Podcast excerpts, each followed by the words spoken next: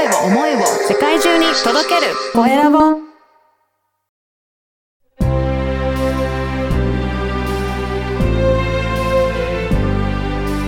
経営者の志。こんにちは、コエラボの岡田です。今回は、ケンケンダンスファクトリー工場長の伊予田智子さんにお話を伺いたいと思います。伊予田さん、よろしくお願いします。よろしくお願いします。まずは自己紹介からお願いいたします。はい。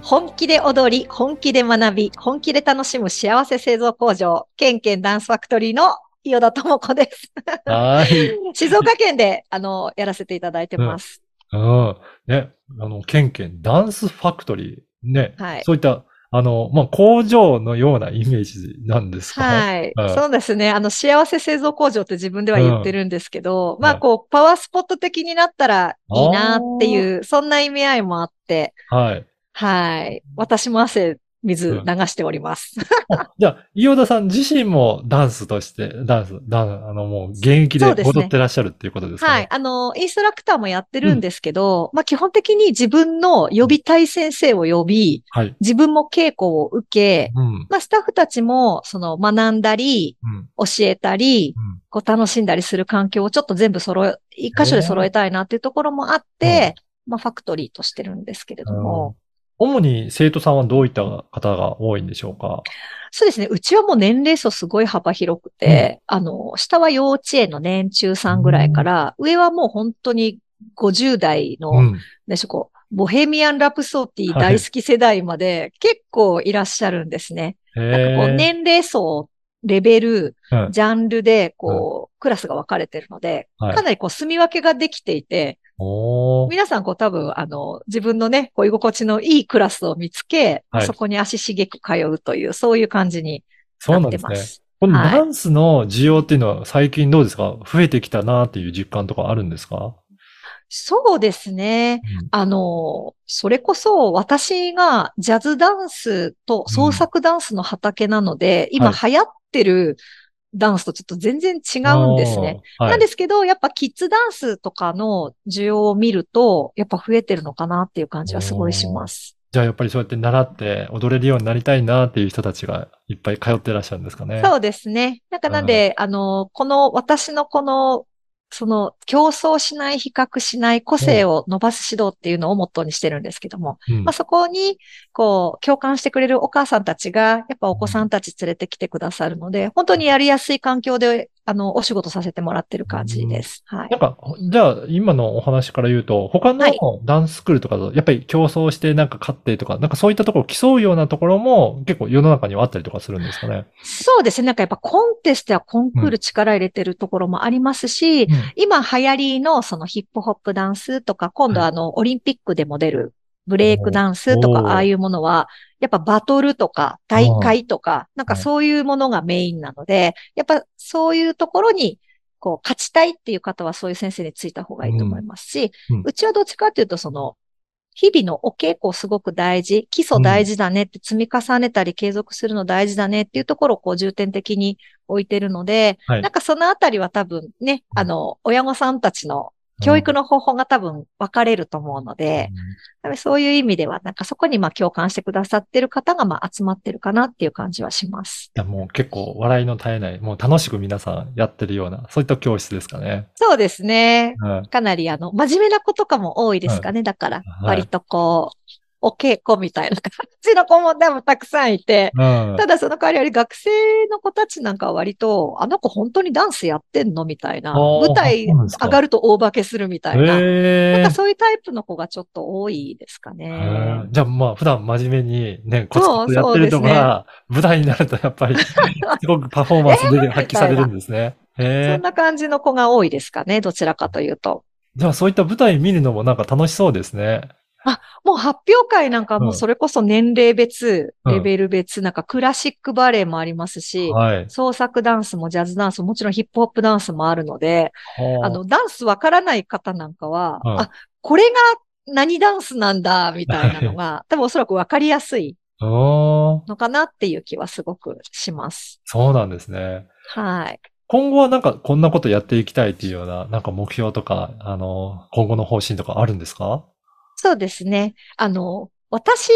がちょっとまだ現役でやらせていただいてて、一応最終的な目標は、やっぱ海外の芸術祭にちょっと自分の作品を出展したいという夢があるので、まあそのまあお稽古の環境と創作をする時間をね、ちょっとこう作りたいというところで、ちょっとスタジオの運営の方を今までちょっと力入れてきまして、まあふと気づけば幼稚園からやってた子が、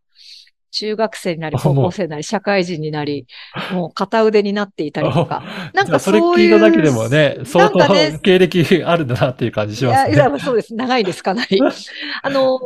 駆け出しはちょっと遅かったんですけど、私自身は。はい、なんですけど、まあ、あの、そういうのも見ていると、やっぱり今後のね、そのインストラクターやそのダンスの先生自体が、やっぱちゃんとした職業になるための、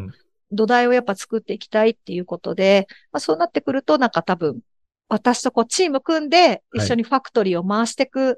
い、そのダンサーさんをやっぱちょっと増やしていきたい、地元で増やしていきたいっていうのがすごくあるので、今はちょっとその一個の取り組みとして、新しい事業にもちょっと手を出したりとか、いろいろ頑張っています。そうなんですね。だとすると、まあ今まで、えっ、ー、と、インストラクターとして教えることも結構やってらっしゃったと思うんですけど、はい、それよりも、もうその、事業を運営する側の経営者としての力をもう入れていくっていう感じですかね。そうですね。今はまあ、ちょっと全部とはいかないですけれども、うん、まあ、スタジオの中はこう任せられるスタッフがもうどんどん増えてきたので、はい、今はその新しい事業と、あとは外ですかね。うん、あの、高校生のダンス部の外部コーチとか、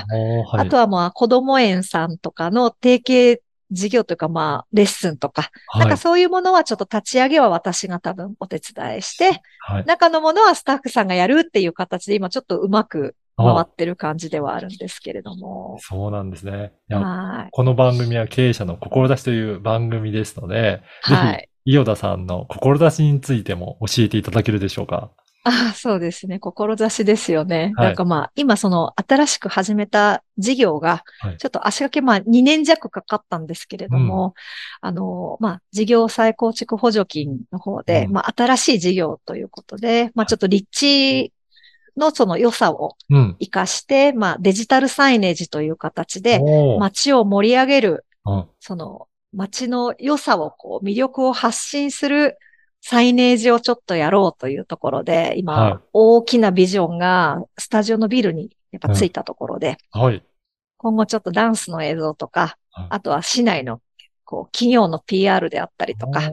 なんかお祭り、しね、町のお祭りなんかとちょっとこう、市町とこうタッグして、うん、こういろんなもの発信していこうっていう授業が今ちょうど始まったところになってます。ね、最近のこのデジタルサイネージ、そういったね、はい、ものって結構いろんな映像流れてたりとかするので、結構性能も良かったりとかして、なんかいろんなもの流したりするんですよね。そうですね。なんか元々がやっぱりその作品作りに、そのダンスとその映像クリエイターさんって、元々やっぱチームが私はあったので、うん、なんかもう広告も面白くしちゃおうかみたいな、なんかそんな発想から、あの、多分他のサイネージではない広告ができるっていうとこを売りに、あとは街づくりとか、その、うちのスタジオの雇用や子供たちとその海外をつなぐ資金づくりっていうところにちょっと焦点を置いたところ、なんかまあ、採択されたっていうところになるんですけども。じゃあ本当に街全体でも盛り上げていくような、そういった場所になっていく、はい、そうですね。今はそっちの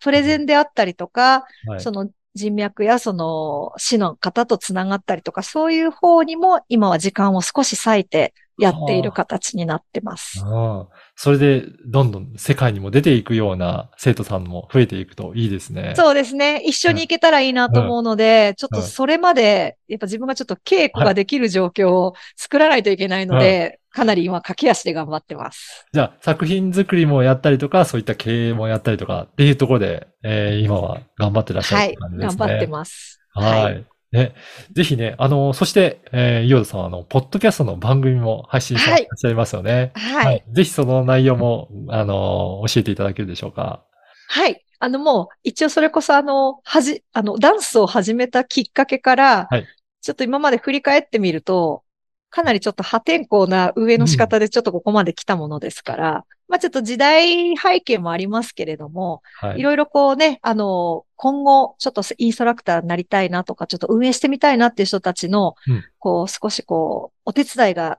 参考になったらいいなっていう思いで今、ポッドキャストをはいやっております。ね。非常識なダンススクール運営術。はい。はい、っていうタイトルでやっておりますので、こちら、はこのポッドキャストの説明欄にリンクを貼っておきますので、もっと、はいえー伊予田さんのお話聞いてみたいなっていう方いらっしゃれば、えーそこからチェックいただければと思います。そして、はい、ホームページの URL も掲載させていただきますので、ぜひそこから、えーチェックいただいて、あの、ダンス、どんなダンスやってるんだろうという方、興味ある方は見ていただければなと思います。はい。はい。今回は、ケンケンダンスファクトリー工場長の伊予田智子さんにお話を伺いました。伊予田さんどうもありがとうございました。ありがとうございました。